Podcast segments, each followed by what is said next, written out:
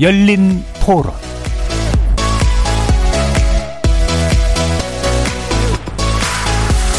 안녕하십니까. KBS 열린 토론 정준희입니다.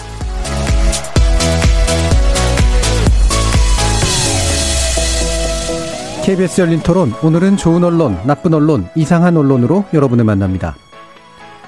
임기가 남아있는 한상혁 방송통신위원장과 전현희 국민권익위원장의 거치가 벼랑간 언론의 도마 위에 올랐습니다. 별도의 임기가 없는 다른 정무직 공무원들과는 달리 이들은 법에 의해 임기가 보장된 장관급 위원장들인데요. 전 정부에 의해 임명됐다는 이유로 국무회의에서 배제하거나 심지어 사퇴 압박까지 가하는 모습 그리고 이를 연일 기사화하고 있는 언론들이 눈에 띕니다. 의혹 부풀리기를 통한 의도적인 논란 확산, 버티기, 알박기, 관리에 등의 적절치 않은 단어 사용, 게다가 정원 유착 혐의가 짙은 일부 언론사의 보도 행태 등을 통해서 임기제 정무직 공무원을 대하는 정치권과 언론에 그때는 맞고 지금은 틀리다식의 태도를 짚어보겠습니다. 이어지는 2부에서는 그토록 들어가기 어렵다는 법조 기자단 문제를 다뤄봅니다. 신생 매체 혹은 소수 매체에 속하는 뉴스타파와 진실탐사그룹 셜록이 기자실 사용 및 출입증 발급을 거부한 서울고등검찰청의 처분을 취소해달라면서 낸 행정소송 1심에서 승소했습니다.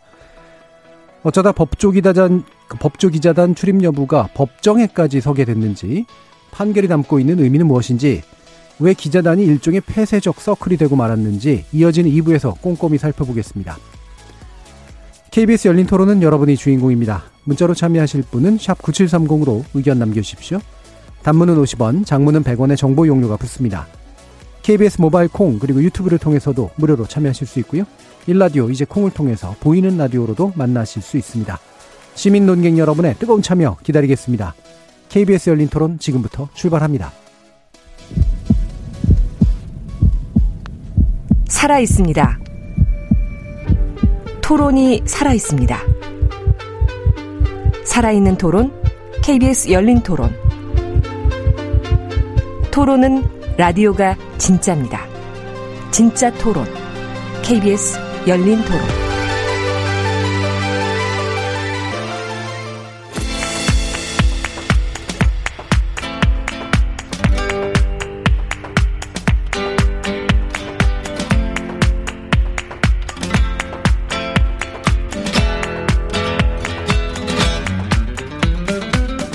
좋은 언론, 나쁜 언론, 이상한 언론?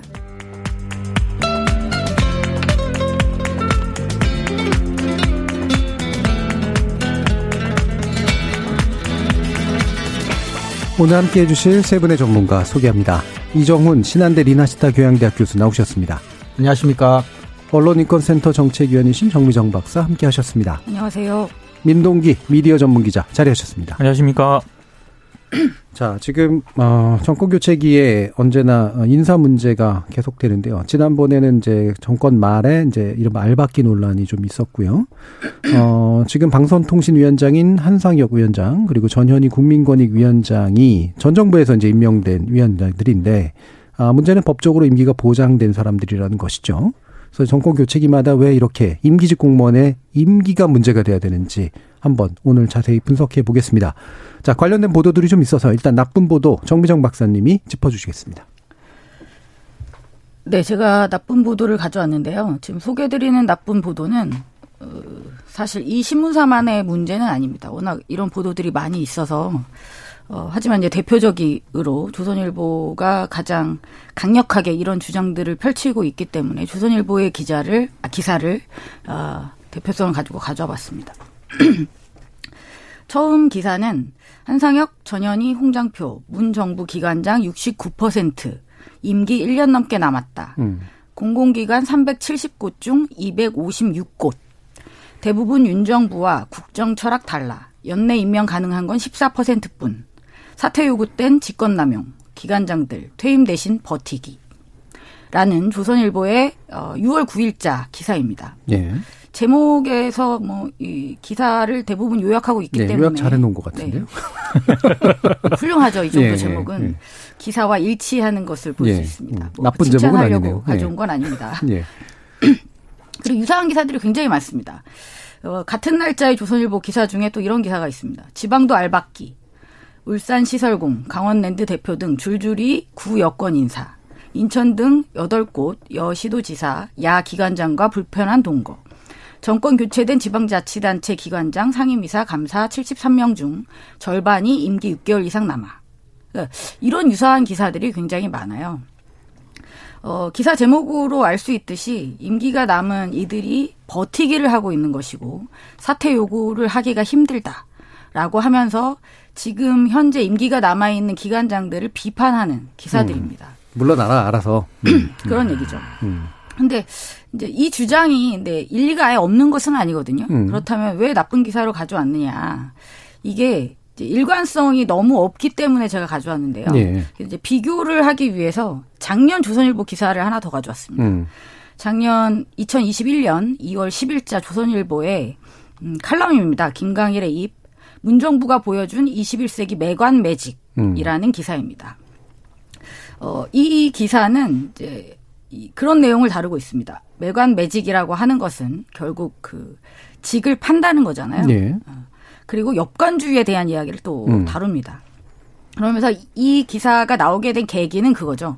김은경 전 환경부 장관이 네. 징역 2년 6개월 실형을 선고받고 법정 구속됐던 사건이 있었기 때문에 이런 기사가 나왔고요.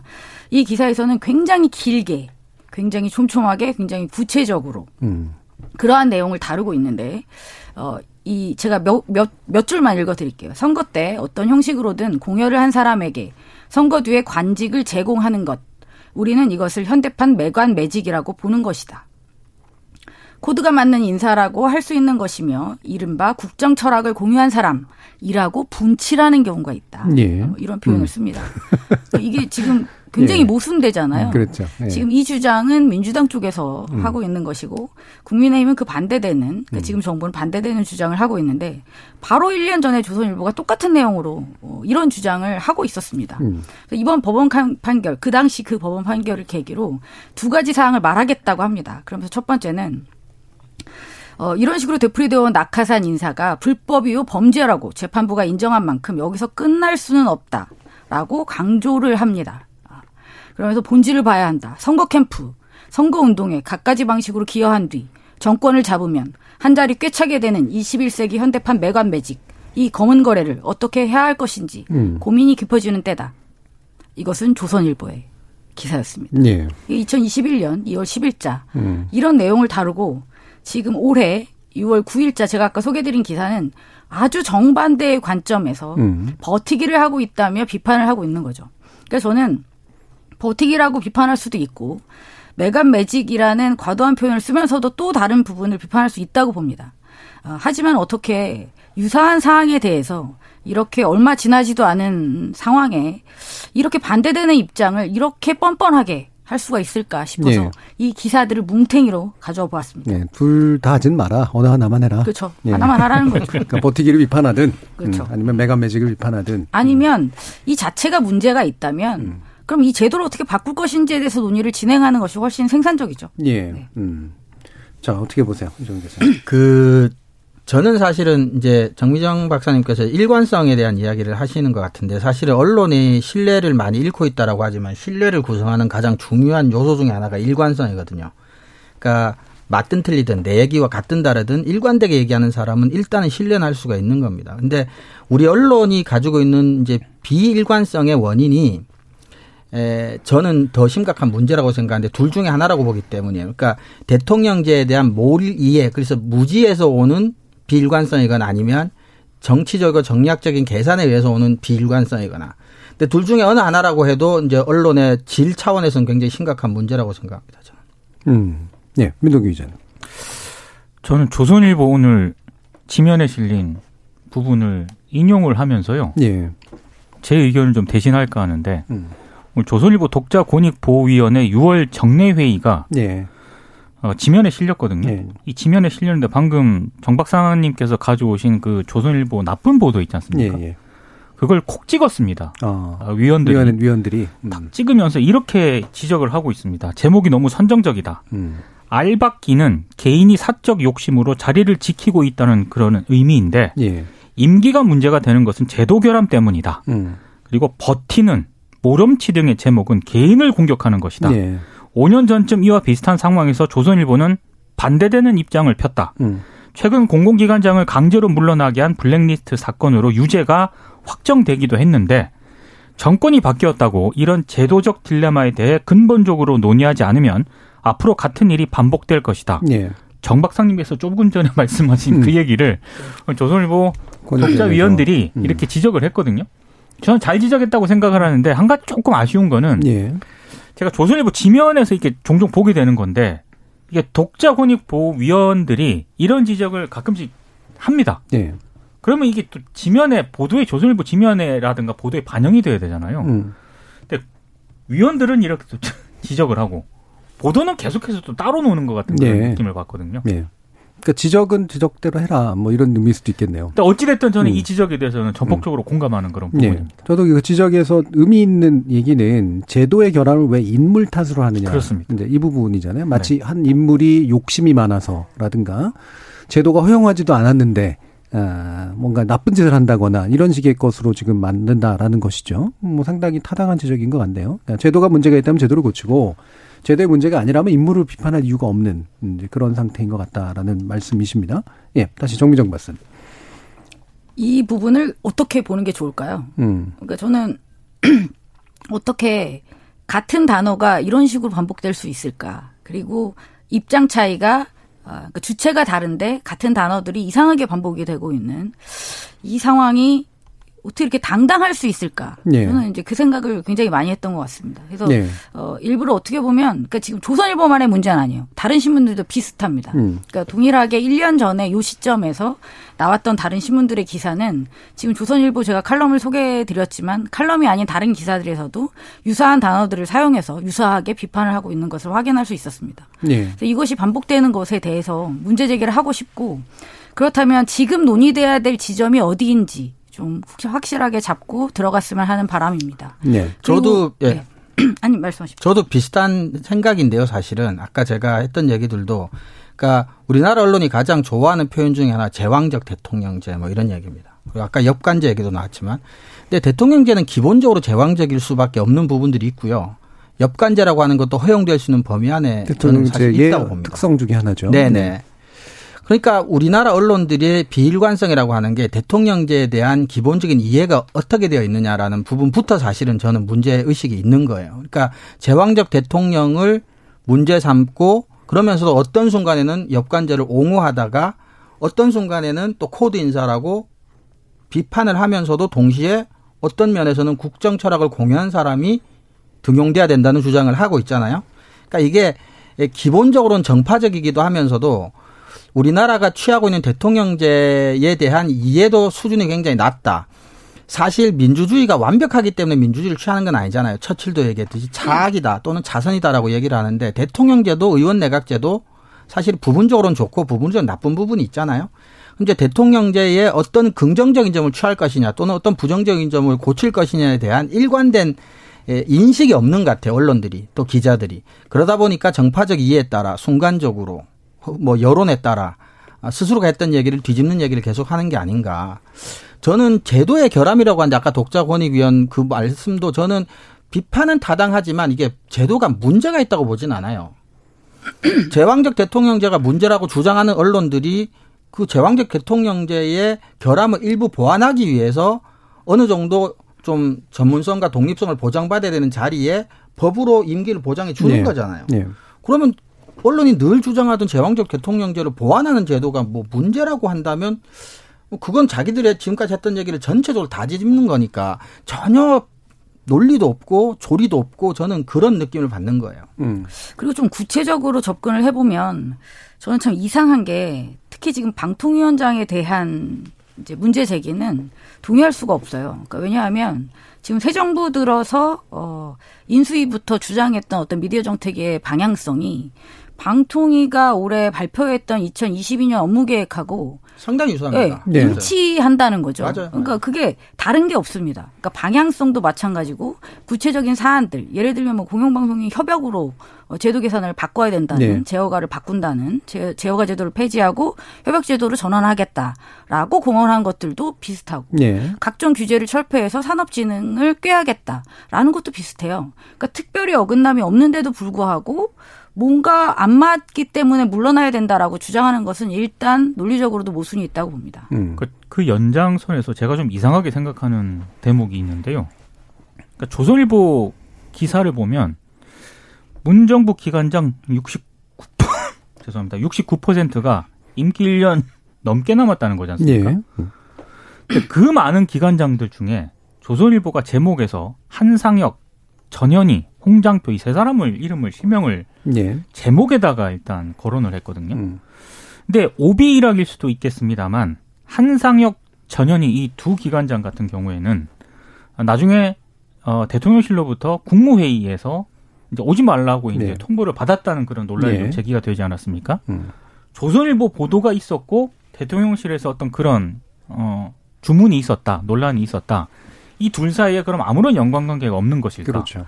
저는 굳이 이렇게 조선일보가 많은 기관장 가운데 한상혁 전현희 두 위원장을 콕 집어서 실명으로 거론한 이유가 뭘까? 음. 그 음, 아까도 말씀드렸지만 오비락일 수도 있겠습니다만 두 위원장을 국무회의에 오지 말라고 딱 또 찍었거든요. 예. 그러니까 이게 결코 저는 좀 어, 그냥 일어나는 일은 그냥 아니다. 일어났다고 좀 보기는 좀 어렵지 않나. 보기엔 힘들다고 봅니다. 예. 살짝 그런 생각이 좀 들더라고요. 그렇죠. 그러니까 물론 이 부분은 우리가 명확하게 증명할 수 없는 짐작일 네. 뿐입니다만 실제로 오비 일학일 수도 있는 거니까. 어, 그런데 그 뒤집으면 되거든요. 제가 볼 때는 오해받을 이 말을 발을 그럼 왜 했을까? 음. 그렇죠. 그러니까 보도가 나가고 어, 국무회의 배제 얘기가 나오고 그다음에 여당 의원들이 세 명인가가 연달아서 발언을 한단 말이에요. 했습니다. 그러면 이거는 이제 사실 예전의 경험들이 다 있기 때문에 그리고 블랙리스트에 관련된 판결 경험도 있고 그래서 집권 남용에 만약에 걸리면 안 되니까 그거를 피해가는 방향으로 아마 얘기를 했을 텐데 분명히 법적인 문제는 근데 그렇다면 그럼에도 불구하고 정치적 부담이 생기는데 왜 했을까 이거죠. 그리고 추가해서 제가 좀 이상하게 생각하는 대목은 그렇다라고 한다면 지금 방통이라든가 음. 국민권익위원회에서 어, 윤석열 정부와 반대되는 어떤 엄청난 이슈라든가 음. 이런 문제 제기 이런 액션들이 있었느냐? 네. 그것도 아니거든요. 네. 그러니까 더더욱 이해가 안 가는 그런 대목인 거죠. 네. 그래서 저는 이게 이제 방통위 문제를 특히 우리 이제 오늘은 이제 언론 비평이니까 미디어하고 연관해서 좀 생각해 볼 수밖에 없는데 이게 어 뭐 아시는 분들은 아시겠습니다. 위원회 조직이 위원들이 다 임기가 있는 조직이잖아요. 그래서 어 상임위원 다섯 명으로 구성돼 있는 거, 그 중에 한 명이 이제 위원장인 거고, 두 명은 보통 야당 몫으로 돼 있고, 두 명이 여당 몫, 한 명이 대통령 몫이니까 네. 보통 네. 3대 2의 구조를 이제 가지고 있는. 그러니까 현재는 그러니까 아 야당이 된 민주당 쪽이 약 3대 2로 어돼 있기 때문에 의사 결정상 아 여당에게 불리한 이제 그런 구조가 돼 있다라고 하는 게 일단 이제 문제겠죠. 위원장 한 사람의 문제라기보다는. 그렇죠. 그렇죠. 근데 위원장을 갈면 이게 3대 2로 바뀌기 때문에 그렇죠. 그래서 의사 결정상 다수를 확보할 수 있다라고 하는 그 판단이 분명히 작동을 했을 거고 이러면 여파가 있거든요. 공영방송 이사에 관련된 문제라든가 공영방송 사장에 관련된 문제를 또 방통위 위원들이 이제 추천 권한이라든가 이런 것들을 갖기 때문에 저는 이것까지 다 염두에 둔 행동이라고 판단을 하는 거죠. 이게 단순한 오비기락이 아닐 수밖에 없는 이유가. 아마 좀 있으면은 이제 이게 혹시라도 교체가 된다고 그러면 아마 이어서 공영방송 이사 교체라든가 사장 교체 얘기 또 나올 거거든요. 네. 음. 그리고 거기에 대한 보도들도 있겠죠. 이제 아마 의혹 보도들이 아마 있을 겁니다. 그러면 이렇게 어, 연관된 독립성이 필요한 미디어 조직들에 쭉 연달아 가지고 이제 여파를 남길 수 있는 것이기 때문에 상당한 정치적 문제들이 있을 수 있는데 굳이 이거를 감행한다라고 하는 건 나름대로 일정한 시나리오가 있을 수도 있다. 네. 이런 판단이 드는 거죠. 음. 자 그러면 어 지금 어 그 여론몰이적 성격들을 가지고 있는 보도에 대해서 아까 이제 민호 기자님도 얘기해 주셨는데 그게 어떤 보도인지 간단하게 좀 말씀 주시죠. 일단 여론몰이적 보도라고 하기에는 약간 애매한 그런 측면이 하나 있긴 한데요. 음. 일단 조선일보가 이렇게 보도를 하면서 이 문제가 이제 불거지기 시작을 했고, 네. 어 이걸 이제 여권을 중심으로 이 문제 제기가 있었고, 음. 그리고 조선일보가 보도를 하고 여권에서 반응을 하니까 그걸 따라가는 보도들이 이제 막 나오기 시작을 한 겁니다. 근데 사실은 제가 좀 이런 보도 행태들을 쭉 보면서 가장 문제의식을 느꼈던 그런 부분들은 이게 어찌됐든 방통위원회가 독립성이 생명인 기구지 않습니까? 예. 그 독립성이 생명인 기구의 위원장을 정권이 바뀐 이후에 이런 식으로 흔드는 것에 대해서 다른 곳이 아니라 언론들이라며 한다면은 음. 미디어들이라고 한다면은 그리고 그 전에 방송 독립성이라든가 이 권력에 의한 방송 장악 이런 문제들이 몇 번 발생을 하지 않았습니까? 음. 그러니까 그런 것들을 충분히 아는 한국의 미디어들이라면 이것이 가지고 있는 상당한 문제점을 좀 지적하는 어떤 그런 기사들이 그렇죠. 제법 나올 법도 한데 예. 이번에 뭐 제가 논논은 준비하면서도 그렇고요. 이걸 준비하는 것뿐만이 아니라 이 보도가 진행되는 과정을 쭉 봤을 때 그런 보도가 거의 없습니다. 음. 거의 없고 역시 이제 논논논에서 계속 지적된 것처럼 이 조선일보 보도 이후에 전개됐던 정치권의 반응들 예. 그리고 여권 정치인들의 이런 방통위원장과 국민권익위원장에 대한 압박이라든가 이런 것들을 여과 없이 그대로 이제 중계 보도를 하고 있거든요. 네. 다운표를 인용을 해서. 음. 그러면은 문제 의식이 사라지고 다운표만 남게 되다 보니까 독자들이라든가 아마 이 기사 이런 맥락들을 잘 모르시는 독자분들이 보기에는 아 문제가 있는 사람인가 보다 이런 인식을 가지게 그렇죠. 될 수밖에 음. 없거든요. 그러니까 상당히 좀 우리 언론들이 그냥 중계 보도라는 그런 미명하에 이게 가지고 있는 문제점을 간과하는 게 가장 큰 문제라고 봅니다. 음. 어떠세요, 조 교수님? 저도 지금 어느 분인지는 생각이 안 나는데 제가 읽은 글에서 아마 언론인이셨던 것 같은데 우리나라 언론의 가장 큰 문제는 정파성이라기보다는 게으른 따라쓰기다. 네. 그래서 누군가가 유력한 어떤 언론에서 어떤 보도를 한번 하고 그게 어떤 식으로든 뭐 여론에 영향이 있고 좀 뭔가 분위기가 형성되면 누구나 쉽게 그냥 따라 쓰고 따라 쓰고 클릭수 따라간다고 하는데 뭐 이번 같은 경우도 전형적인 뭐 그런 케이스라고 볼 수가 있겠죠. 그러니까 누가 하나 쓰고 정치인들이 발언하면 그 발언을 또 따라 쓰면서 쉽게 취재하고 쉽게 클릭수 받고 하지만 방금 말씀하셨다시피 사안의 본질에 대해서는 전혀 어, 고민을 하고 있지 않고 그러니까 제가 아까 말했지만 대통령제에 대한 뭐 이해도 낮지만 방금 말씀하셨다시피 방송통신위원회라고 하는 게 왜 임기가 보장받아야 되는지에 대한 기본적인 이해도 없는 것 같고 문제의식도 없는 것 같고 음. 그냥 막 따라 쓰는 것에 불과하고 그리고 어쩌다가 저쩌다가 뭐 유지하든 그만두든 하면 또 또 뭐 관심 없이 또 기사도 그만 쓰게 될 거고요. 그래서 이번 정부도 그렇고 뭐 야당도 할 것 없이 정치권에서도 자꾸 이제 미디어의 공정성 얘기를 하는데 학자 입장에서는 사실 공정성은 두 번째예요. 기껏해야. 공정성을 유지하기 위해서라도 가장 중요한 건 독립성입니다, 사실은. 독립성을 침해받으면 공정성은 뭐 당연히 어, 할 수가 없는 거고요. 방송통신위원회 같은 조직의 독립성이라고 하는 것은 이렇게 법적으로 보호받지 못한다면 어 사실은 위원회로 둘 필요도 없어요. 제가 음. 보기 대통령 그렇죠. 임명하는 네. 장관이 그냥 이른바 예, 독임제 독임제로 해서 그냥 예. 대통령 의사가 곧바로 공영방송에 뭐 관철되도록 하는 게 효율성이라도 좋죠. 예. 차라리. 그러니까 물론 이제 미디어 관련된 장관을 독임제로 두는 게 옳으냐에 대해서는 논쟁이 있을 수 있으나 이런 식으로 할 거면 그렇죠. 차라리 예. 이렇게 해서 뭐 이상한 방식으로 해서 쫓아내고 교체하고 예. 이러면 제도가 망가지니까 그럴 맞아. 바에는 차라리 그냥 옛날에 했던 것처럼 뭐 정통부 장관이 하는 식으로 하든가. 차라리. 예. 그래서 저는 그것도 좀 이상한 게 음. 이럴 거였으면 왜 조직 개편을 안 했는지 잘 모르겠어요. 네. 조직 개편을 했었으면 이런 문제가 정부 조직 없었을 개편이요? 텐데. 예. 정부 조직 개편을, 개편을 하기가 어려울 것 같으니까. 그러니까 야당이 그러니까 제 말이 그거죠. 그 정치조직 개편을 그럼 왜 안 했을까? 예. 여력이 안 돼서 음. 뭐 성가셔서 귀찮아서 뭐 어떤 뭐 긍정적인 이유를 달 수는 되게 없을 것 같거든요. 음. 이번에 뭐 인수위를 못 꾸렸다던가 하는 이전 정권하고는 이제 다른 상황에서 출발을 했기 때문에 예. 그렇게 강력한 문제의식이 있었다면 저는 충분히 조직 개편을 통해서 이 문제를 해소할 수 있었다라는 그렇죠. 생각이 듭니다. 그러니까 사실 저는 다시 조선일보 얘기를 안 할 수가 없는데요. 예. 조선일보가 이거를 이제 가장 먼저 보도를 했고 그 뒤에 이제 정치권과 이런 논쟁들이 이제 불, 불거지기 시작하지 않았습니까? 음. 저는 조선일보 이걸 너무나도 잘 알고 있다고 생각을 해요. 그러니까 임기가 보장된 방통위원장을 네. 강제로 이렇게 내보내는 것, 압박을 하는 것이 가지고 있는 문제점을 알고 있다라고 생각을 알고 하기 때문에 네. 물론 이제 그 조선일보 보도와 이 정치권 논쟁을 중계 보도하는 형식으로 많은 언론들이 보도를 하긴 했습니다만 네.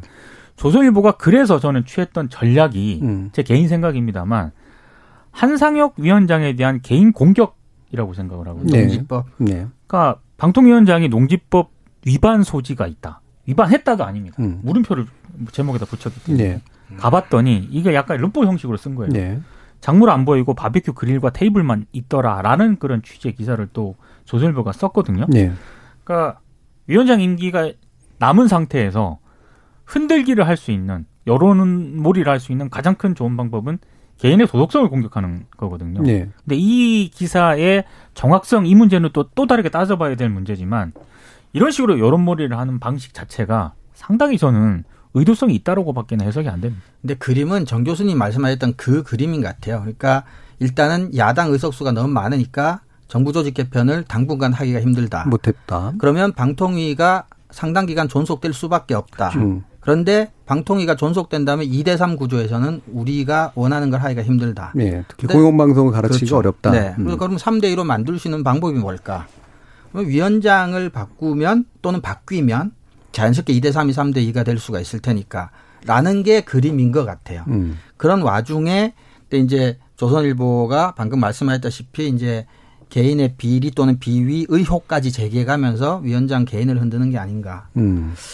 근데 그런 그림은 뭐 여당 입장에서 그릴 수 있다고 하지만 방금도 말씀하셨지만 언론이 미디어의 독립성이 얼마나 중요한지 스스로 뼈저리게 느끼고 있을 언론이 예, 그냥 단순히 늘 해왔듯이 또 하나의 기사 쓰듯이 중계 보도만 한다는 것은 심각한 문제가 아닐 수가 없는 거죠. 네. 그리고 이제 원하는 것이 무엇이냐를 이제 보게 되면 지금 정책의 기조나 방향성은 크게 어긋나지 않는다는 건 확인할 수 있잖아요. 쉽게. 그럼요.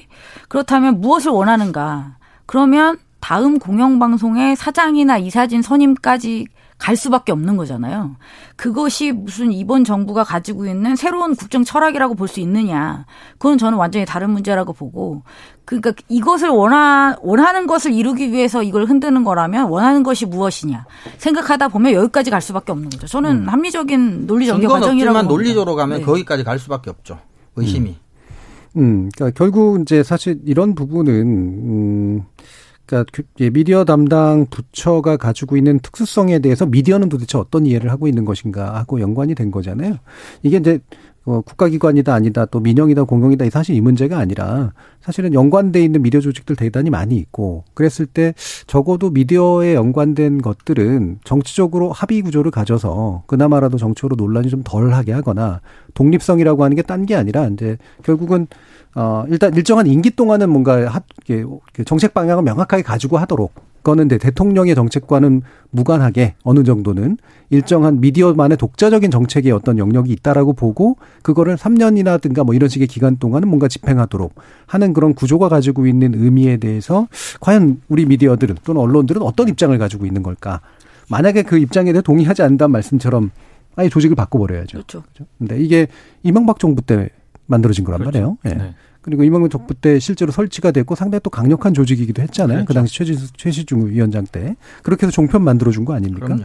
그렇다면 언론 보수 언론들은 그 방통위 체제에 의해서 뭔가를 득을 본 그런 시스템인데 어 자기에게만 득을 보는 방식으로 작동해 주길 바란다라고 하는 건 너무 낮은 수준의 것이니까 과연 이제 미디어 관련된 조직들이 어떤 독립성 내지 어떤 합의제 구조를 가져야 되는가에 대한 원칙 이 부분인데 자, 어, 이상한 보도가 분명히 있었을 것 같습니다.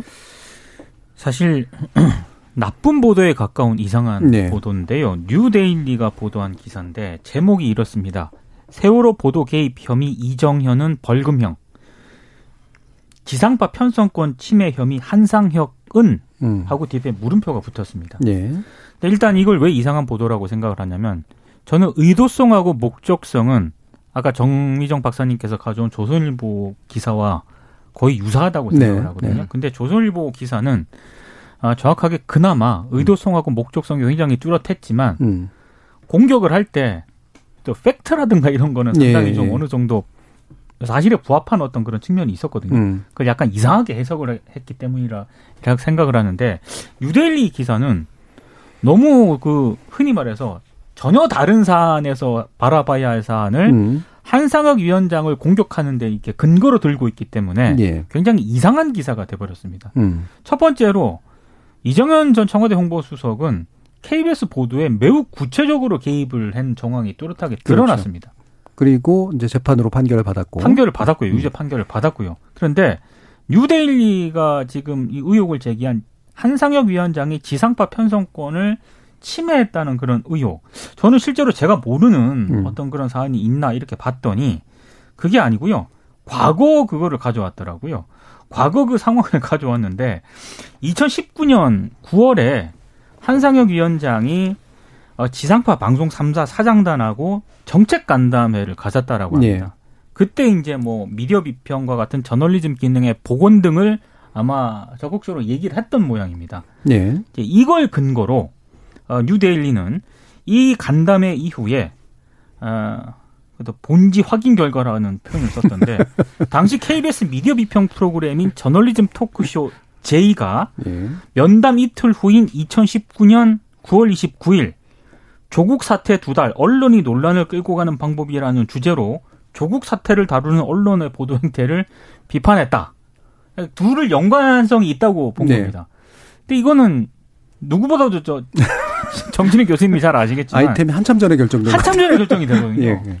최소 2, 3주 전에 결정이 되는 시스템인데 그 시스템을 전혀 모르는 건지 음. 그 뒤로 이제 제가 볼 때 이 정도만 하더라도 그냥 웃고 넘어갔을 텐데 저널리즘 토크쇼 제이가 그 뒤로 그 뒤로 여러 아이템을 다뤘고 MBC 시사 교양 프로그램도 이후에 막 조직적으로 움직였고 예. MBC PD 수첩은 뒤에 뭐 검찰 기자단 문제라든가 이런 것들을 계속 방송을 했다. 예.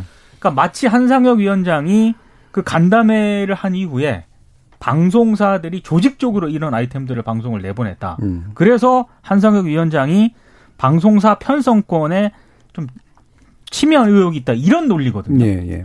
저는 일단 처음 듣습니다. 편성권 침해 혐의를 처음 듣습니다. 아니, 근데 이런 식으로 이게 만약에 정책 간담회라는 게 방송권 침해 혐의가 있다라고 한다면은 그 간담회를 예, 간담회를 열고 그 뒤에 뭔가 변화가 있는 듯했다라고 하면 다 문제인 거예요. 다 문제인 거죠. 무조건 네. 앞에 네. 일어난 일은 그 자주 쓰는 거잖아요. 예. 선후에서 앞에 일어난 것은 뒤에 일어난 것의 원인이다. 원인이다. 예. 무조건 원인. 되게 매우 거박 실제론이라고 부르는 그렇습니다. 매우 거친 주장이고 예. 인과관계가 전혀 증명이 안 된 건데 매우 용감하게 하고 있어서 음. 이상한 보도로 좀 가져. 기사가 되게 길어요. 엄청 깁니다. 엄청 길어요. 이 정도면 의식의 흐름도 아니고 그냥 의식의 도약입니다. 되게 도약. 좀 특이한 게 이게 취재 기사야 아니면 아니면 해설 기사야 분석 기사야 근데 잘 모르겠더라고요. 네. 일단 본지 확인을 했으니까 취재를 근데 취재 내용이 본지 확인. 예, 그러니까 편성표 확인한 거거든요. 그렇죠. 예. 사람한테 물어보고 취재한 것도 아니고 네. 편성표 확인한 거잖아요. 그러면 그냥 고의로 뭐 빅데이터 기사인가? 라고 말해야 될지도 모르겠고. 장르도 좀 독창적인 것 같습니다. 예. 그래서 아 이게 취재지 아닌지도 되게 좀 헷갈리는 장르도 굉장히 헷갈리는 그런 기사 양식이긴 했거든요. 음. 처음에는 기사가 너무 길어가지고요. 음. 어, 뭐, 뭘 말하려고 했던 거일까 한참을 음. 생각을 했는데 결국에는 그 문제를 얘기하라고 했던 게 아닐까. 음. 한성혁 위원장이 정책 간담회를 했고 그 뒤에 이제 KBS와 MBC의 시사 프로그램들이 일제히 음. 간담회의 얘기가 반영된 듯한 그런 프로그램을 했다. 뭐 음. 이런 얘기를 하고 싶은 건데 뭐 근거라든가 연관 관계가 있어야 될 거 아닙니까? 네. 근데 그게 전혀 발견할 수가 없는 게 문제라는 거죠. 음. 아, 이런 말 하고 싶진 않지만 이제 윤 총장, 그러니까 윤석열 지금 대통령이 이제 총장 시절에 중앙일보 사주를 만났었잖아요. 네. 그리고 중앙일보가 보도가 변했는지만 알아봐야겠네요.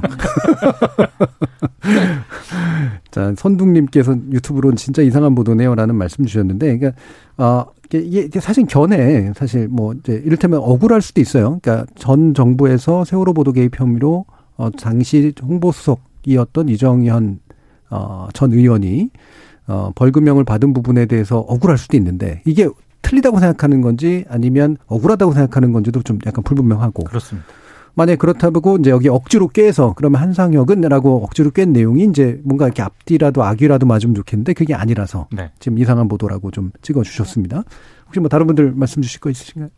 아, 아니요, 참 논평하기도 곤란한 독창적인 기사이기 때문에. 그러니까 네. 반성 방송 편성권 침해라고 하는 것이 어떤 건지 정미정 박사님께서 설명을 해주세요. 어, 이게 어떤 의미인지. 방송 편성권을 침해하는 거는 방송을 해라 마라, 그 프로그램을 해라 마라. 뭐 하는 거 아니겠습니까? 그러니까 이게 이제 방송 어, 사실은 그 전 이정현 전 수석에 관련해서 방송법에 의해서 어, 판결이 난 건 거의 최초 판결로 알고 있거든요. 최초 판결이고요. 네. 방송법 위반으로 위법으로 판결된 그렇죠. 근거가 명확했습니다. 네. 당시 김시곤 KBS 보도국장이 내가 전 홍보 수석으로부터 이런 이런 이런 압력을 받았다라고 본인이 얘기를 한 거예요. 녹취도 깠잖아요. 녹취도 다다 네. 예. 확인이 된 사실들이죠. 예.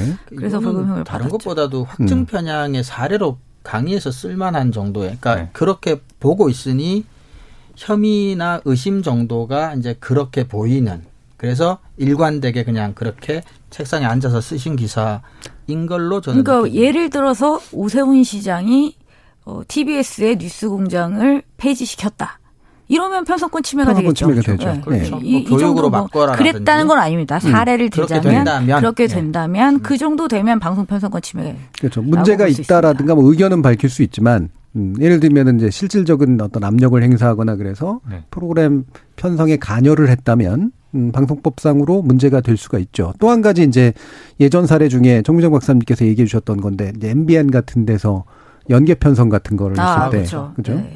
그다음에 그때 엑스파일하고 또 나왔던 것들이 있었잖아요. 그래서 어 광고주가 아 광고의 내용 광고의 내용이 아니라 그건 광고와 그것하고 상품하고 연관된 프로그램을 편성하는데 영향을 미쳤어. 그렇죠. 그러면 이것도 이제 그러니까 예를 들면 아침 수 있죠. 프로그램에서 뭐 어떤 특정한 음, 제품이 꼭 음. 소개되도록 한다. 광고주가 그렇죠. 이렇게 압력을 프로그램이나 넣었다. 이러면 이제 역시 편성 침해가 음. 되겠습니다. 그러니까 광, 내가 광고를 주는 대가로 내용에다 이런 거 반영해줘라고 얘기하면 실질적으로 이제 간섭을 한 게 되는 거니까. 예, 그런 게 이제 편성권 침해에 해당하는 건데, 아, 이 방송 편성권 침해는 사실 입증하기 굉장히 어렵거든요. 예, 증거를 잡아야 되고 또 실제로 증언도 들어야 되고 그래야 되기 때문에. 네, 이런 식으로 어, 대충 깨워 맞춰서 어, 문제를 제기하는 사안은 분명히 아닌 것 같다라는 생각이 드네요. 신선하네요. 예. 인정합니다. 어, 그러니까 그 기사를 읽어보면 굉장히 애를 썼어요. 네. 예, 애를 썼고 노력한 건 맞는데 이런 거 쓸고퀄이라고 얘기를 하나요? 예. 굳이 이럴 필요는 없었던 음, 사안이 아니었나 싶은데요. 자, 좋은 보도 이정훈 교수님. 네, 저는 그 뭐 좋은 보도를 찾기가 쉽지는 않았는데 왜냐하면 우리 이제 민 기자님 말씀하셨지만 대부분이 그냥 뭐 받아쓰고 그 이후에 나 조- 조선일보 보도 이후에 난 정치인들의 반응을 그냥 따옴표로 따서 그냥 내용들을 전달하는 보도가 대부분이었기 때문에 그럼에도 불구하고 이제 방송통신위원회 일이다 보니까 미디어 전문지 이제 미디어 오늘에서 어, 기사를 하나 냈는데 이게 그나마 저는 조금 좋아 보였던 게 제목이 방통위원장의 모렴치 유감 사퇴 종용하는 언론과 여당 주장은 맞나? 라는 제목인데 뭐 팩트 체크라고 하기보다는 에, 방송통신위원장을 사퇴를 종용하는 게 좀 적절치 않은 이유를 좀 조목조목 제시한 보도인데요. 어, 사퇴에 대한 찬반을 떠나서 임기가 보장된 기관장 그 중에서 특히 이 독립성이 굉장히 중요한 방송통신위원회 특성상 그 위원장 임기가 보장돼야 될 이유가 무엇인지를 좀 자세히 제시했다는 점이 의미 있다고 저는 보았습니다. 간단하게 좀 소개를 해드리면요. 이 기사에서는 이유를 크게 이제 네 가지로 보고 있는데 하나는 방송통신위원장 자체가 그 어떤 장관급 인사보다도 어, 공정성, 중립성, 독립성이 이 요구받는 자리다.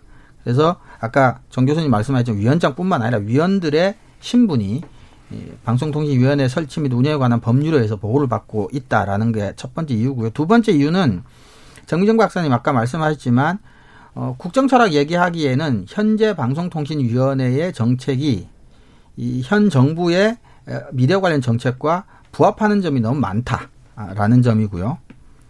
그다음에 또 하나 이유는 뭐냐면 여당과 일부 언론의 주장처럼 철학이 안 맞는다고 해서 방송통신위원장을 바꾼다는 거는 스스로 방송의 공정성과 중립성을 침해하겠다고 주장하는 것과 크게 다르지 않지 않냐라는 이유고요.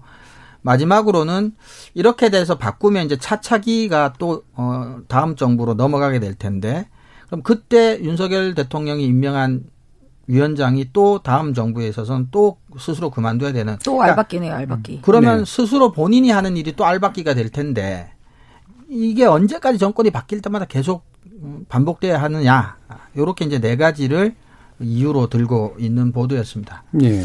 이 보도 기자가 제가 아는 분인 것 같은데요. 네, 우리 네 명이 다 알고 있어요. 제가 앉았던 자리에 앉지 예. 않았습니다. 음. 근데 이게 이제 어, 또 저기 청취자들 의견이나 이런 거 보면은 이 위원회 구조를 잘 모르시는 분들이 굉장히 많은 것 같아요. 이게. 장관하고 동일한 구조인 것처럼 생각하시는데 장관은 말 그대로 정무직이라서 정권과 문명 같이 하는 거죠. 그래서 그렇죠. 같이 당연히 그것이 갈려 갈아 거쳐서 이제 교체되는 데는 전혀 문제 제기가 안 되는데 우리나라 방통위 구조가 영국의 오프콤이나 미국의 FCC 같은 그런 위원회 구조를 본따 가지고 가져와서 물론 FCC처럼 나름대로 정파적 추천 구조를 가져온 셈인데 영국의 오프콤은 정파적 추천 구조를 안 한단 말이죠. 완전히 독립적이면서 전문적인 위원회냐 아니면 정파성을 인정한 합의제 위원회냐 여기서 후자에 해당하는 그런 그렇죠. 거라 정파 추천권은 상당히 있습니다. 그래서 네. 야당의 지금 옛날 야당이죠. 그러니까 지금 국민의힘이 추천했던 위원들도 상임위원으로 임기제로 다 들어가 있어요. 들어가 있습니다. 네. 그분들 나가라고 정권 맡기 만약에 예를 들면은 어, 민주당이 지금 정부를 만약에 맡았다 그러면 그분들 나가라고 할 거 아니잖아요. 똑같은 그렇죠. 문제인데. 네. 네. 예. 아, 이 부분에 대한 이제 조직적 구조를 좀 이해를 하셨으면 좋겠다라는 생각이 들고요. 아, 만약에 이게 이제 아니고 여, 예, 몇 가지가 필요하다고 생각한다면 말 그대로 솔직하게 정부 조직법을 개편하는 방향으로 시도를 네, 하는 것이 훨씬 더 깔끔하고 맞는 방법이 아닌가 싶습니다. 자, 일부에서는 지금 음 정, 정무직 공무원, 임기제 정무직 공무원에 관련된 미디어의 조직들을 살펴봤고요. 이어지는 2부에서는 어, 법조기자단 문제를 살펴보도록 하겠습니다. 여러분은 KBS 열린 토론과 함께하고 계십니다.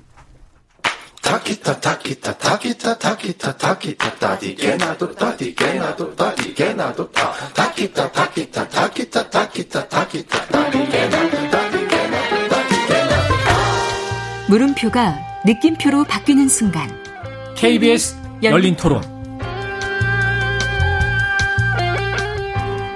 KBS 열린 토론 좋은 언론 나쁜 언론 이상한 언론 2부. 언론인권센터 정책위원이신 정미정 박사 민동기 미디어 전문기자 신한대 리나시다 교양대학 이종훈 교수 이렇게 세 분과 함께 최근 법원 판결까지 받은 법조기자단 운영 방식의 문제점 짚어보도록 하겠습니다.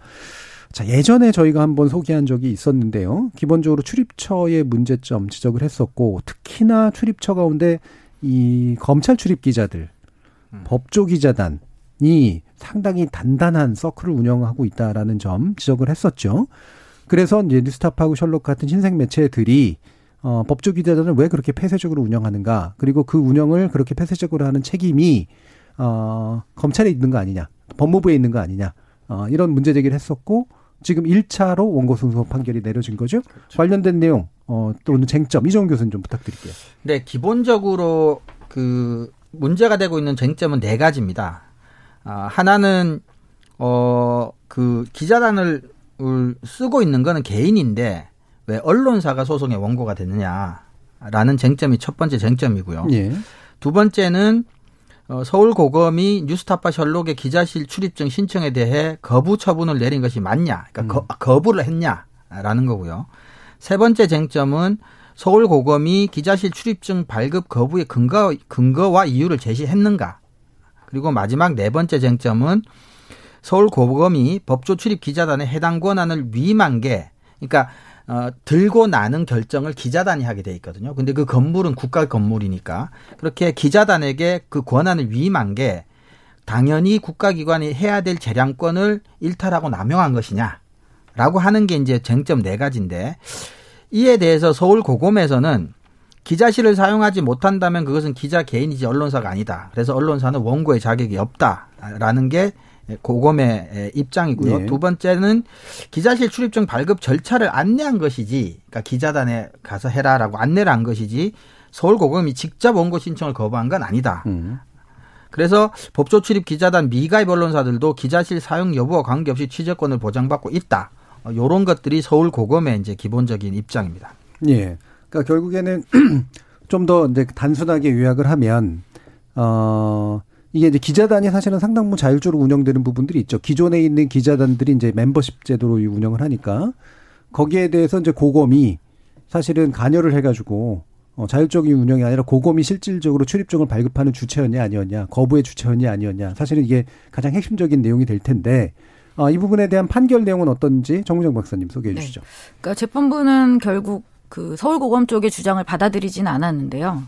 그러니까 기자뿐 아니라 언론사도 역시 이, 이 보도의 자유, 정보원에 대해서 접근할 권리의 주체다. 그렇기 때문에 원고 원고로 적격하다라고 음. 보았고요. 그다음에 두 번째 핵심적인 거죠.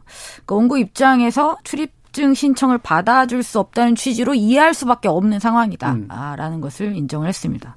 그리고 이제 세, 세 번째, 네 번째 쟁점에 대해서도 뉴스타파와 셜록의 주장을 인용했는데요. 그게 음, 원고들이 서울고검으로부터 그 출입증 발급 거부 통지를 받을 당시에 어떤 근거로 처분이 이루어졌는지에 대해서는 충분히 어, 알 수 있어서 행정구제 열차로 나가는데 별다른 지장은 없었지만 오로지 법조 출입 기자단 간사가 작성한 언론사별 명단에 원고가 포함되어 있지 않다는 이유로 결국은 거부 통지를 한 거는 재량권을 일탈 남용한 것이 맞다라고 보았습니다. 예.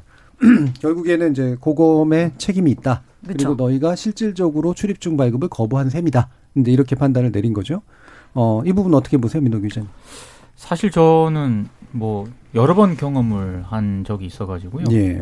그러니까 미디어 오늘이라든가 미디어 비평 매체들은 기자단에 들어갈 수가 없지 않습니까? 예.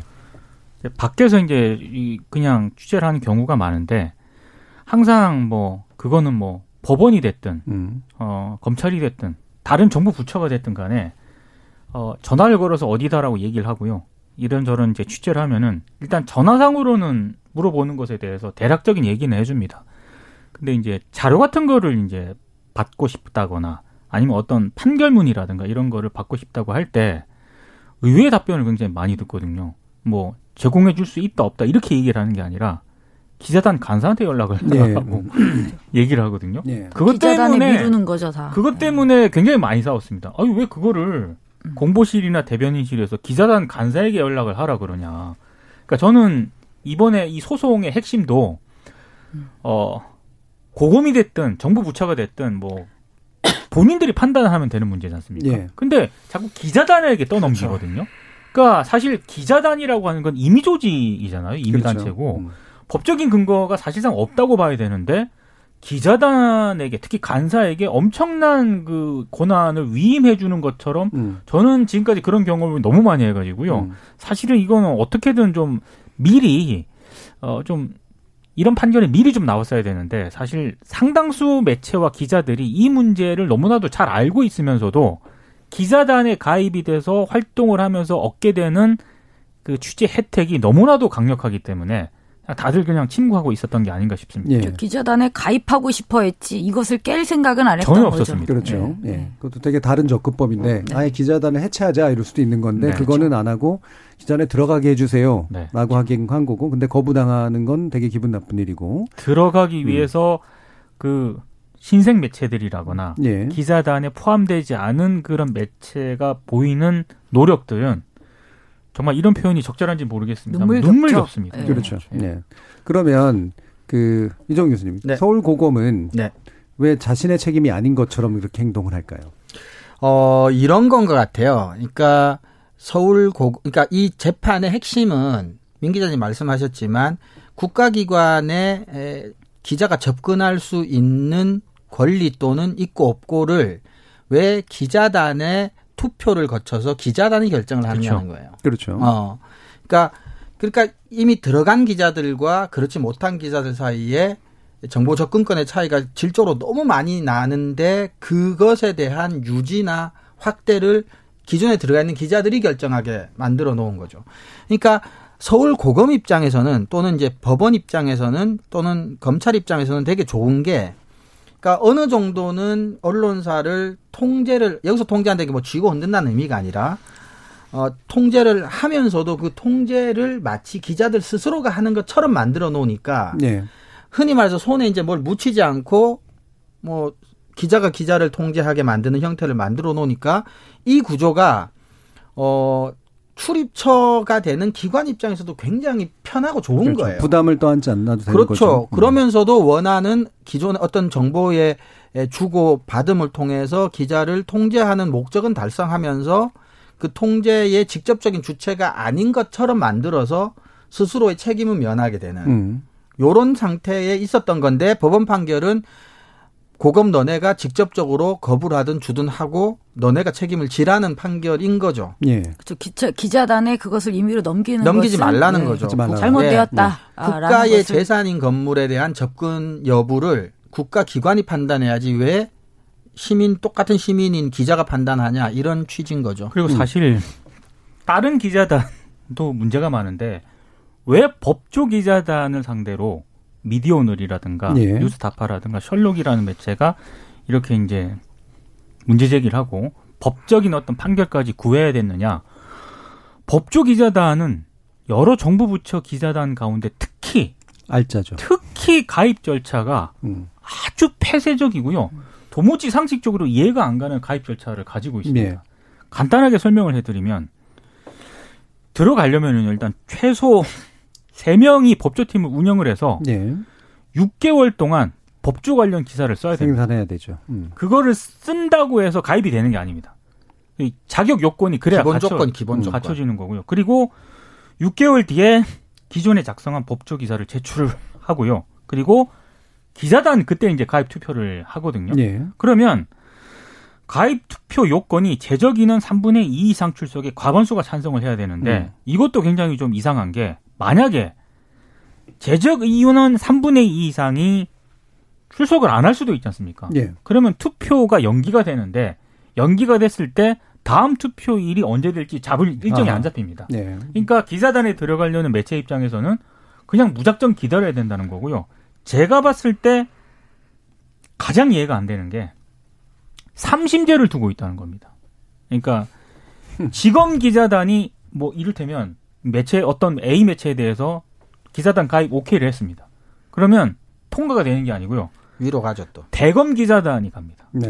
그럼 대검 기자단이 통과를 해야 돼요. 음. 그럼 대검 기자단을 통과를 하면은 오케이가 되느냐? 아닙니다. 마지막. 대법원 기자실이 일진이거든요. 음. 그 대법원 기자실에서 만약에 거부를 한다. 그러면은 지검 대검 기자단을 통과해도 법조 기자단에 못 들어갑니다. 음. 이런 폐쇄적인 기자단 문화가 전 지구상에 존재 여기 한국 말고 존재하는 데가 있나 좀 의문이 들더라고요. 여기서 네. 질문을 던지고 싶어요. 국민의 알 권리는 어디 갔고 언론의 자유는 도대체 어디 있습니까? 어떻게 언론 스스로가 스스로의 자유를 억압하는 이러한 제도를 운영할 수가 있는지 음. 저는 그것에 대한 문제의식이 있어야 된다고 봅니다. 네. 근데 이게 반복적으로 자꾸 문제가 제기돼서 그런데 학자들도 사실은 정확한 이해를 하고 있지 않은 경우도 있고 사실 핵심은 두 가지예요. 왜 법조기자단이 이렇게 파워풀하고 폐쇄적이냐. 그러니까 우리나라가 두가 유, 전 세계에서 유이하면서 유일한 두 개를 다 갖고 있는 유일한 나라인데 유이한 건 뭐냐면 이런 형태의 법조기자단이 존재하는 나라가 우리나라랑 일본밖에 없습니다. 네. 그럼 일단 유의하고요. 음. 근데 일본도 이렇게까지 보도하진 않아요. 이렇게까지 그러니까 폐쇄적인 예, 유일한 게 뭐냐면 음. 우리나라만 유일한 게 뭐냐면 수사가 실시간으로 검찰이 수사하고 있는 와중에 실시간으로 중계되는 현실은 우리나라밖에 없어요. 네. 그러니까 이거는 이제 언론만의 문제는 아니고 검찰의 이제 특수성이기도 한데 외국 같은 경우는 수사가 종결이 되거나 기소 뭐 기소, 기소가 되거나 이러면은 보도를 하고 또 공판 중심주의라고 해서 이제 법원에 넘어가면 재판에 대한 보도가 또 우리나라도 네. 상당히 많죠. 근데 우리나라는 공판 보도가 거의 없는 상태에서 수사가 종료되기 전에 이루어지는 보도들이 너무너무 많아요. 검찰발 보도가. 네. 일본도 우리나라보다 훨씬 적고 중계 보도는 거의 없고. 이러다 보니까 검찰이 언론에서 갖는 권, 력이 너무 커지는 거예요. 음. 그러니까 이런 기사들이 되게 흔히 말해서 자극적이고 선정적이고 뉴스가 이제 언론의 입장 상업적 뉴스 가치가 굉장히 높은데 이거를 검찰이 틀어지고 있으니까 그 수사 과정에서 중계되는 뉴스를 안 할 수가 없다면 검찰 출입 처에 목매달 수밖에 없게 되는 거고 그러니까 다른 출입처보다 훨씬 더 상업적 뉴스 가치가 높은 뉴스가 훨씬 많이 생산되는 출입처다 보니까 검찰 출입처가 기자들에게 훨씬 더 중요한 출입처고 그러다 보니까 훨씬 더 폐쇄적으로 운영될 수밖에 없는 이유가 있는 겁니다. 네. 그런 식으로 주는 정보만 받아 쓰다 보니까 겨, 검찰의 의지대로 사건의 방향이 결정되기가 쉽고 영향력을. 행사하기도 더 쉬워지는 거죠. 그렇죠. 이른바 검찰의 언론 플레이를 그대로 도와주는 그렇죠. 음, 그런 방식의 보도들이 대부분이 될 수밖에 없죠. 이게 우리나라 국가 부처가 민주화 이후로는 언론이 좀 더 우위인 시스템이잖아요. 네. 심지어는 청와대도 그렇죠. 지금 그렇죠. 청와대 없어졌습니다만. 대통령실. 네. 대통령실 같은 경우도 사실은 기자들이 조금만 더 신경을 쓰면 꽤 그 상대 공무원들을 높은 고유직 공무원들을 압박할 수 있는 구조인데 검찰만 안 그런 것 같아요. 그렇습니다. 네. 예. 실제로 정, 보가 예. 특히 이제 겸, 검찰하고 경찰은 음. 정보가 집중이 되는 곳이기도 하고 네. 상당히 민감한 정보들이 그렇죠. 많이 모이는 곳이기도 하거든요. 그러니까 음. 아무래도 정보 비대칭성이 굉장히 큽니다. 음. 그러니까 기자들이 이제 검사라든가 경찰에 굉장히 좀 많이 의지할 수밖에 의지할 없는 수밖에 거고 없죠. 사실 이런 비대칭성을 저는 아, 최소한 불균형 불균등하게 돼 있지 않습니까? 이거 바로 잡으려는 그런 노력을 해야 되는데 묘하게도 기자나 기자단은 그렇기 때문에 기자단이 필요하다고 또 이걸 이용을 하거든요. 네. 그러니까 민감한 정보가 많이 모이기 때문에 아무나 들어보낼 수 없다 이런 논리를 또 펴요. 네. 그러니까 사실 국민 입장에서 보면은 아무 상관이 없는 거거든요. 그 상관이 없고 그 민감한 문제를 그렇게 자정해서 보도했던가요 지금까지? 그러니까요. 네, 기성 네, 언론들이 네, 기자단 안에 있는 네. 언론들이. 그래서 저는 이 문제를 해결하기 위해서 기자들이 스스로 기자단을 해체하면 어때요? 안 하죠. 그러면 문제가 해결되는 거 아닙니까? 아니요, 아니요. 방금 그럼... 그 논리로 안 하는 거잖아요. 네. 제가 얘기했던 그 논리 안 한다는 건 알겠는데 음. 음. 그렇게 해서 스스로가 해산을 하면 되는 거잖아요, 사실. 제가 미디어오늘에 있을 때 기자단을 해체해야 된다라는 기획 기사를 몇 번 쓴 적이 있거든요. 어, 다른 기자들로부터 욕을 무지하게 얻어먹었습니다. 예. 아니 근데, 그러면서 어떻게 무슨 언론 자유를 얘기합니까? 근데 사실은 이게 되게 복잡한 문제가 얽혀 있어요. 일단은 그러니까 검찰이 외국의 다른 나라 검찰보다 어쨌건 간에 수사가 진행 중인데 뭔가 자꾸 언론하고 정보를 주고받는 이게 일단 없어져야 되고요. 네. 일단은 그 다음에 또 하나는 뭐냐 하면 이게 기자들도 이것만 바라보고 있는 거예요. 그러니까 사실은 어, 어떤 정도 정보를 받아서 추가 취재를 하기도 하지만 이 정보가 일단 있으니까 이것만 해도 기사가 되고 또 이게 너무나 쉽게 또 얻어지는 거니까 다른 취재를 시간 들여서 하지도 않고 그러니까 일단은 어, 출입처만의 문제는 아니고 검찰의 어느 정도 이제 문제도 기본적으로는 있고요. 그 다음에 이게 사실은 그 출입처 입장에서 하는 대체적으로 제가 오랫동안 여러 수차례 관련 세미나에서 발표하고 토론돼 보면 찬성하는 기 존속에 찬성하는 기자들의 대, 대체적인 이유는 두 가지예요. 하나는 뭐냐면 어쨌거나 이게 그래도 출입처 기자단이 들어가서 단체라도 이루고 있어야 그 막강 검찰한테 정보라도 요구할 수 있고 견제라도 가능하다라는 주장이 하나고요. 하나는 현실적으로 어, 취재 편의 같은 게 분명히 있다라는 게 이제 대체적으로 두 가지인데. 취재 편이죠, 뭐. 음. 근데 사실상 따지고 보면 취재 편이에요. 왜냐하면 솔직히 저는 법조 출입 기자단에서 어, 뭐 이렇게 재판 과정에 대해 수사 과정에 대한 보도를 열심히 하는 건 봤지만 검찰이 뭔가 강력해지 강력하게 권력을 행사할 때 그거를 견제하거나 뭐 이렇게 이렇게 하는 기사는 그렇게까지 많이 그러니까 본 적은 별로 없어요. 법조 기자단 발로 법조 기자단 안에 들어있던 언론사 발로 검찰이 뭔가 수사를 암장했거나 아니면 문제를 저질렀거나 이런 본 적이 없어요. 나온 게 있었나요? 거의 본 적이 없어요. 그런 기사를 만약에 쓴다라고 예. 한다면 쫓겨나겠지. 뭐 그 정도까지는 아니더라도 예. 정보의 어떤 그 이너서클에서 이제 배제가 되겠죠. 예. 네. 그러니까 법조기자단의 단톡방이라든가 심지어 법조기자단들은 예전에 법조기자 했던 분들까지 다 프레스클럽 구성하고 있잖아요. 네, 맞습니다. 예. 주기적으로 만나가지고 술도 한잔씩들 하시고 네, 네. 최근에는 어떤지 모르겠습니다만 그걸 되게 또 자랑스럽게 얘기하는 기자들 많이 봤거든요. 그리고 이제 와서 얘기하고 싶지 않지만 오히려 이 구조가 대장동 같은 그런 구조를 만들어낸 거 아니에요 결국은. 그 출입 기자가 맺은 아, 그렇죠. 네트워크를 가지고 그렇죠. 50억 클럽 같은 네, 네, 네 하시는 네. 거죠. 그렇죠. 실제로 법조 기자 그러니까 오히려 그렇게 부정적인 거니까. 일은 오히려 더 예. 많이 생기고 있죠. 그리고 또 하나 결정적으로는 사실상 우리나라밖에 없어요. 일본도 구락부락해서 클럽을 가지고는 있지만 이런 식으로는 안 하니까 그러면 그 이거 존속해야 된다고 주장하는 기자들의 말이 좀 절대적으로 들리려면 뭐냐면 우리나라를 제외한 나머지 모든 나라에서 그러면은 법조 기사가 질이 굉장히 낮아지거나 언론이 검찰을 전혀 견제하지 못하고 있어야지 말이 되거든요. 네. 근데 너무 잘 되고 있어요. 별 음. 문제 없이. 음. 그래서 우리만 왜 이런 걸 고집해야 되는지에 대한 근거는 사실 기자들 입에서 나온 얘기 중에는 그렇게까지 솔깃한 건 별로 없는 것 같아요. 자, 그런데 지금 문제는 그래서 법조 기자단 이미 단단한 서클이 구성돼 있기 때문에 이 안으로 뚫고 들어가기가 어려우니까 어, 법조 기자단에 못 들어간 언론사들이 구성한 따로 이제 또 기자단이 있잖아요.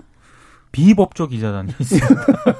아, 법조 기자단 two죠. 법조 기자단 two. 이게 제목이 좀 웃겨요. 비법조 기자단이 법조를 취재하지 않는다는 의미는 아니잖아요. 그렇죠. 예. 근데 이제 명칭이 좀 이상하긴 한데요. 예. 이게 왜 만들어졌냐면 2016년에 이제 박근혜 전 대통령 탄핵되고 예. 그리고 이제 최순실 씨 문제가 불거졌을 때 이제 최서원 씨인데 음. 개명을 해서 그때 국정농단 사건이 벌어졌을 때 거의 뭐 검찰, 법원 거의 이쪽에 매체 기자들이 거의 다 모였다고 해도 과언이 아니거든요. 네. 근데 정보라든가 어떤 취재 편의는 철저하게 법조 기자단 중심으로 이제 이루어지다 보니까 어 당시 뭐 미디어 비평지는 물론이고 상당수 매체들이 법조 기자단 소속이 아닌 그런 매체들은 예.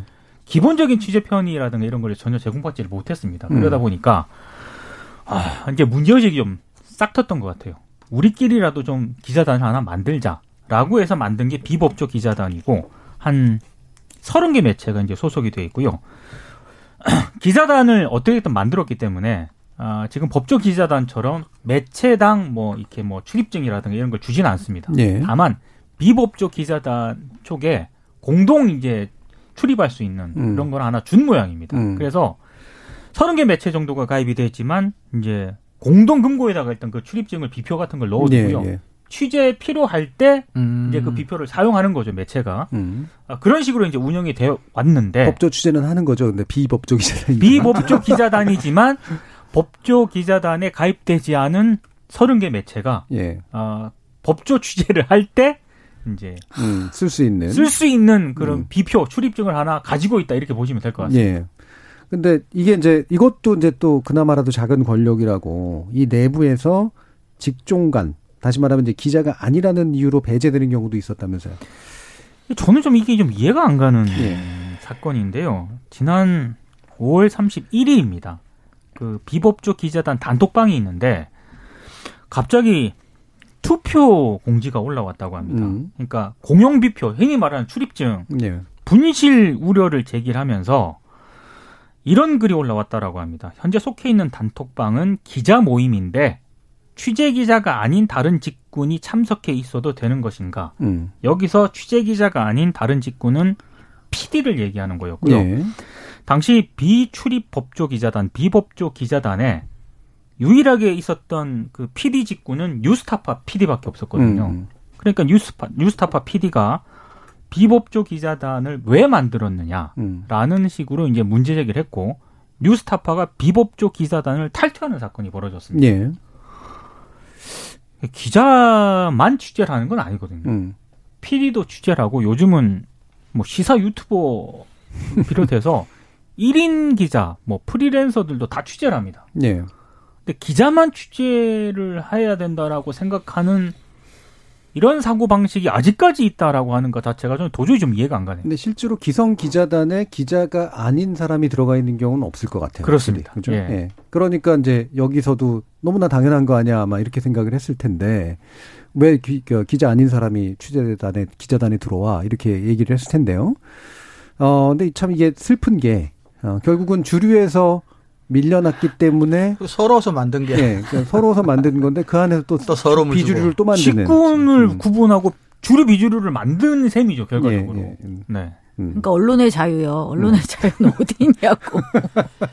그러니까 이게 법조 기자단 해체, 뭐 존속 이런 거를 얘기하기 앞서서 지금 가장 근본적으로 우리가 생각해야 될 게 이제 언론의 자유 말씀하셨지만 이게 신문사 몇 개, 지상파 방송 몇 개 있을 때는 또 그나마 뭐 이게 뭐 가능했을지도 몰라요. 그나마.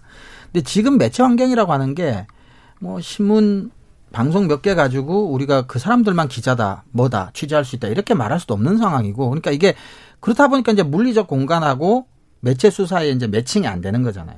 그러니까 그 말은 물리적 공간이 안 되니 못 받겠다라고 얘기할 게 아니라 기자단 형태로 운영될 수 있는 매체 환경이 더 이상 아니라는 거죠. 그렇죠. 그러면 바뀌어진 미디어 기술 발달 상황에 맞게 취재 환경을 거기에 맞춰야지 취재 환경에다가 기술을 변화를 끼워 넣어서 구, 알아서 줄인 그 근본적으로 말이 안 된다고 봅니다. 그럼 이걸 어떻게 해결할 수 있을까요? 아까 말씀하셨듯이 기자단이 스스로 해체하지 않는다면 그럼 검찰이 이걸 바꿀까요? 그러니까 예전 예, 노무현 정부 시절에 이제 뭐 출입하려고 했었죠. 해소. 사실 저는 음. 이게 법조 기자단의 폐쇄성 못지않게 좀 부끄럽다는 생각이 듭니다. 예. 그러니까 한마디로 그 투표하자고 올라온 안건의 논리에 따르면 음. 그 공동 비표 분실 가능성을 얘기한 거예요. 네네. 아, 그게 그러면 재발급 기자보다. PD가 분실 가능성이 높다는 얘기잖아요. 그렇죠. 이게 이게 말이 됩니까? 설마요. 음. 다른 게 있었겠죠. 아니, 아니, 실제로 이제 현재까지 드러난 건 그거예요. 그거예요. 이유는. 네. 음. 그러니까 저는 이런 주장을 어찌됐든 그 비법적 기자단 단톡방에서 공개적으로 이 얘기를 한 거기 때문에 그러니까 기사가 그렇게도 그런 논리로 써 쓰여지겠네요. 저는 음. 참 이게 그렇네요. 아직까지도 좀 이해가 안 가는 네. 그런 상황. 그러니까 3983님이 황금알을 낳는 거위인데 누가 황금알을 포기하겠습니까? 말, 맞는 말씀이시죠. 황금알을 낳는 거위처럼 비춰질 수밖에 없으니 포기하지 못하겠다라고 하는 건데 그럼 방법은 뭐냐? 어, 출입처 제도를 정, 그 어떤 정부 차원에서나 공공기관 차원에서 아예 이제 기자단이나 기자실이라고 하는 걸 모든 사람에게 개방하는 어떤 음, 일종의 지난번에 보면은 이제 뭐 취재 선진화 뭐 방안. 방안이라든가 이런 식으로 노무현 정부 때 이제 도입하려고 했던 거 엄청나게 반대를 그렇죠. 해서 결국 실패를 했잖아요. 이걸 둘 중에 하나죠. 이제 어 정부기관이나 공공기관이 정책으로 음, 정보 개방 조치를 취하는 언론이 별로 좋아하지 않을 까 그렇죠. 지금 이거 하나와 음, 그나마 할 수 있는 가장 간접적이지만 음. 그래도 제일 실천해 볼 수 있을 만한 효과적인 거는 정보 공개를 홈페이지를 통해서 모든 공공기관들이 이제 뭐 기밀 비밀 범위 안에서 어, 지금보다 훨씬 많이 하는 거예요. 그래서 기자단이 아닌 곳에서도 기자단 비슷하게 뭔가 취재는 할 수 있고 기자단에서 받는 뭐 백브리핑 정도로 못 음. 받는 음. 선에서는 취재를 할 수 있게 만드는 거예요. 일단 그게 중요하고 더 근본적으로는 검찰이 수사하는 과정이 이렇게 정난하게 생중계되는 형태의 수사 방식 자체가 근본적으로 바뀔 필요가 일단은 그렇죠. 있고요. 음. 그래서 그 사실은 투정이 두 개가 저는 같이 가야 된다고 봐요. 그러니까 어쨌거나 폐쇄성에 대한 공격이 계속 이루어지면서 동시에 정부한테 정보 공개 청구를 계속해서 강하게 반복적으로 하는 겁니다. 예. 그 방법밖에 없는 것 같아요. 현재로서는. 아무도 언론이 스스로 달라질 것이라고 기대하지 않으시는 거죠? 어, 저는 스스로 해체할 거라고는 그리고 또 한 가지는 뭐냐면 자유 규제 얘기를 언론 노조라든가 뭐 기자협회나 이런 데서 많이 얘기를 했잖아요.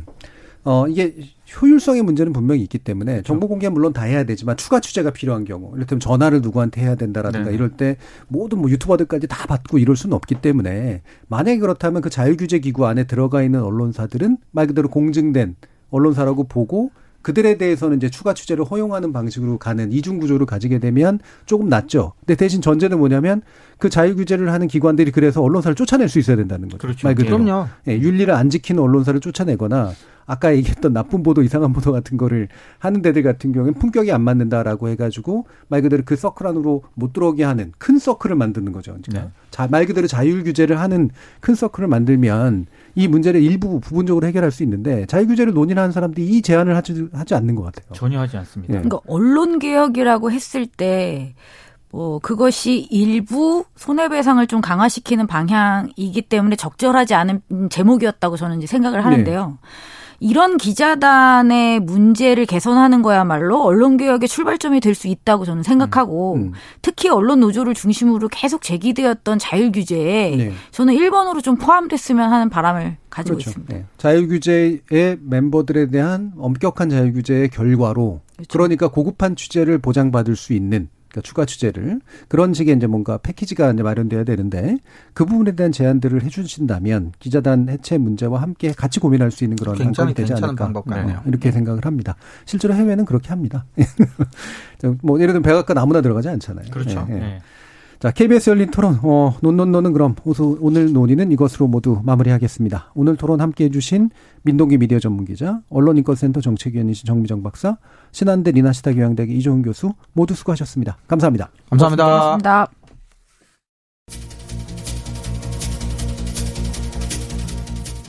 언론 자유의 보장, 국가 지원, 공공기관마다 설치된 기자실 등은 우리 언론이 무척이나 당연시하고 누리는 특권에 해당합니다.